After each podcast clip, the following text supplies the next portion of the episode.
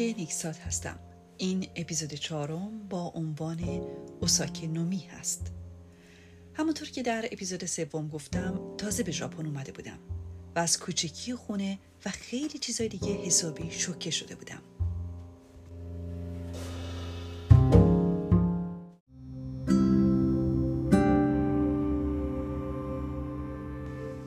چند هفته بیشتر از اومدنم به ژاپن نگذشته بود. هنوز از شوکه کوچیکی خونه کاملا بیرون نیامده بودم. همه چیز برام عجیب بود. به نظرم اینجا خیلی چیزا با هم مقایرت داشت. همسرم مثل همه کارمندان ژاپنی دیگه صبح اول وقت می‌رفت سر کار و شب برمیگشت. به هم گفته بود که به هیچ وجه به شرکتش زنگ نزنم چون خیلی باعث خجالته که از خونه کسی به شرکت زنگ بزنه مگر اینکه واقعا اتفاق مهمی افتاده باشه. زیاد از این حرفش خوشم نیامده بود. ولی سعی کردم که به حرفش فکر نکنم. تو ایران پنج سال با ژاپنی ها کار کرده بودم. عاشق انسانیت، درستی، مهربانی، صداقت و وقت شناسی اونها شده بودم. تو این پنج سال خیلی دوست آشنای ژاپنی پیدا کرده بودم. از افراد مهم در سفارت ژاپن در تهران گرفته تا دانشجوهای ژاپنی که برای یادگیری زبان و موسیقی ایرانی به ایران اومده بودن. همشون بدون استثنا آدمای خوبی بودن. توی این مدت خیلی هم در مورد ژاپن مطالعه کرده بودم. فکر می‌کردم کشور ایدئالم رو خوب می‌شناسم. اما تو این چند هفته ای که به ژاپن اومده بودم همش احساس غریبه ها رو داشتم. هر روز چیزای جدیدی رو تجربه می کردم که شاید خیلی نشه گفت تجربه خوبی بود. البته منظم و مرتب بودنشون و انجام کارها روی اصول و قانون واقعا منو تحت تاثیر قرار داده بود. ولی هیچ ارتباطی بین خودم و این جامعه نمی‌تونستم پیدا کنم. یاد حرف مامانم افتاده بودم که می‌گفت دخترم اگه بری اروپا برادرات دختر دایی و دختر خاله هات هستن. بری آمریکا دخترمات هستن. آخه تو ژاپن تو هیچ کس رو نداری. خیلی تنهایی. و من تو دلم فکر می‌کردم که من یک عشق بزرگ دارم و به امید اون به ژاپن میرم.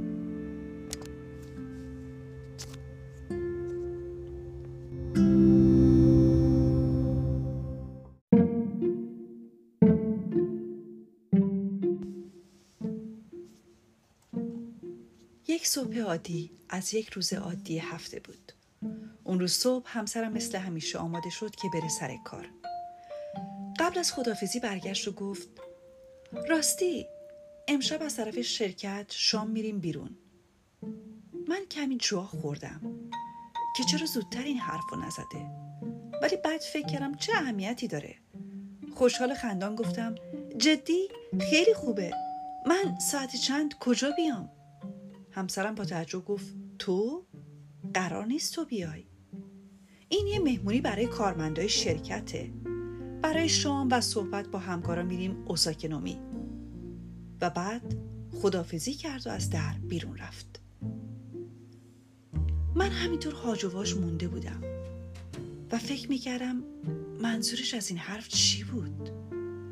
هرچی فکر کردم نفهمیدم بیرون رفتن با همکارا یعنی چی. اوساکینومی دیگه چیه؟ نمی‌دونستم که آیا من کار اشتباهی ازم سر زده که همسرم شب داره میره بیرون؟ آخه چرا؟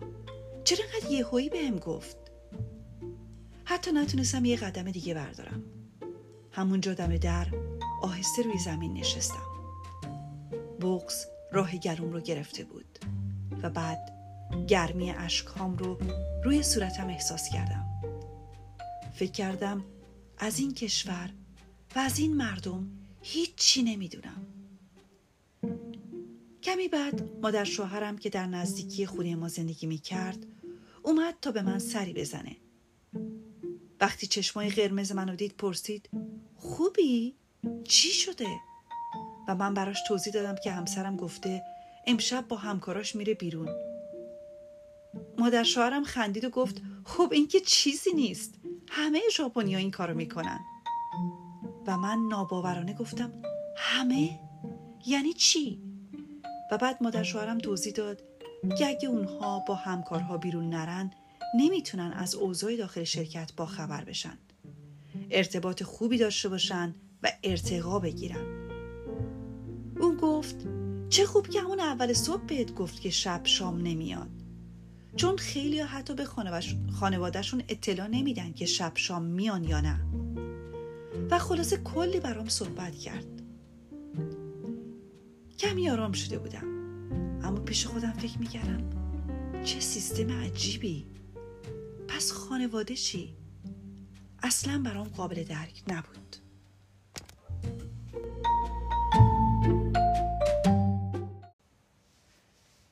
به زودی متوجه شدم که بیرون رفتن با همکارها در ژاپن بسیار متداول هست. از اونجایی که ژاپنی ها در محیط کار خیلی با هم رو در بایستی دارن نمی‌تونن راحت حرفشون رو به هم بزنن. برای همین با هم بیرون میرن، شامی می‌خورن و مشروبی مینوشن. کمی که فضا صمیمی شد، شروع به صحبت درباره اوضاع شرکت می‌کنند. در واقع اوساکه نومی از دو کلمه اوساکه به معنی مشروب و نومی به معنی نوشیدن درست شده. در حالت عادی در ژاپن رتبه بندی کارمندان بسیار مهمه و معمولا کارمند زیردست جرأت نداره روی حرف کارمند مافوق خودش چیزی بگه حتی اگه او اشتباه کرده باشه. اما بیرون رفتن بعد از ساعت کاری و خوردن و نوشیدن با هم فضایی رو فراهم می‌کنه که در اون افراد احساس نزدیکی و دوستی می‌کنند. و این موضوع که چه کسی موافق و چه کسی زیر دست هست کم رنگ تر میشه. اینجاست که همکارا می‌تونن حرف دلشون رو راحت تر بزنن. و ارشدترهای شرکت هم از اوضاع شرکت بهتر آگاه میشن و بعضی وقتها این بیرون رفتنهای شرکتی در تصمیم گیری های مهم شرکت و یا ارتقای کارمندان نقش زیادی رو ایفا می‌کنه.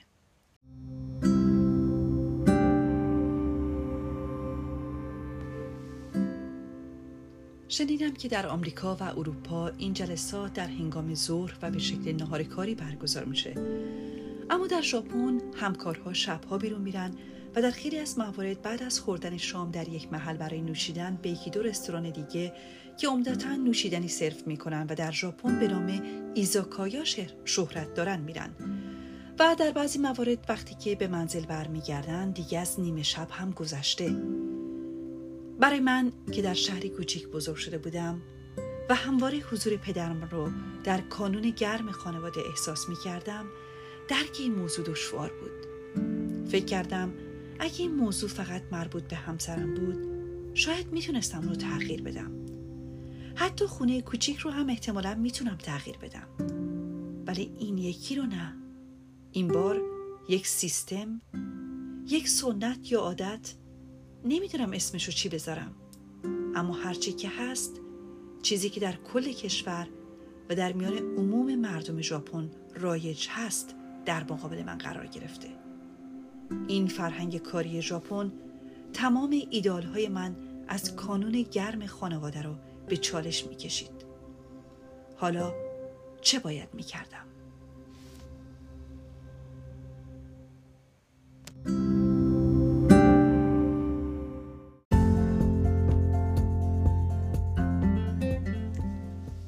اپیزود چهارم با عنوان اوساکه نومی رو شنیدید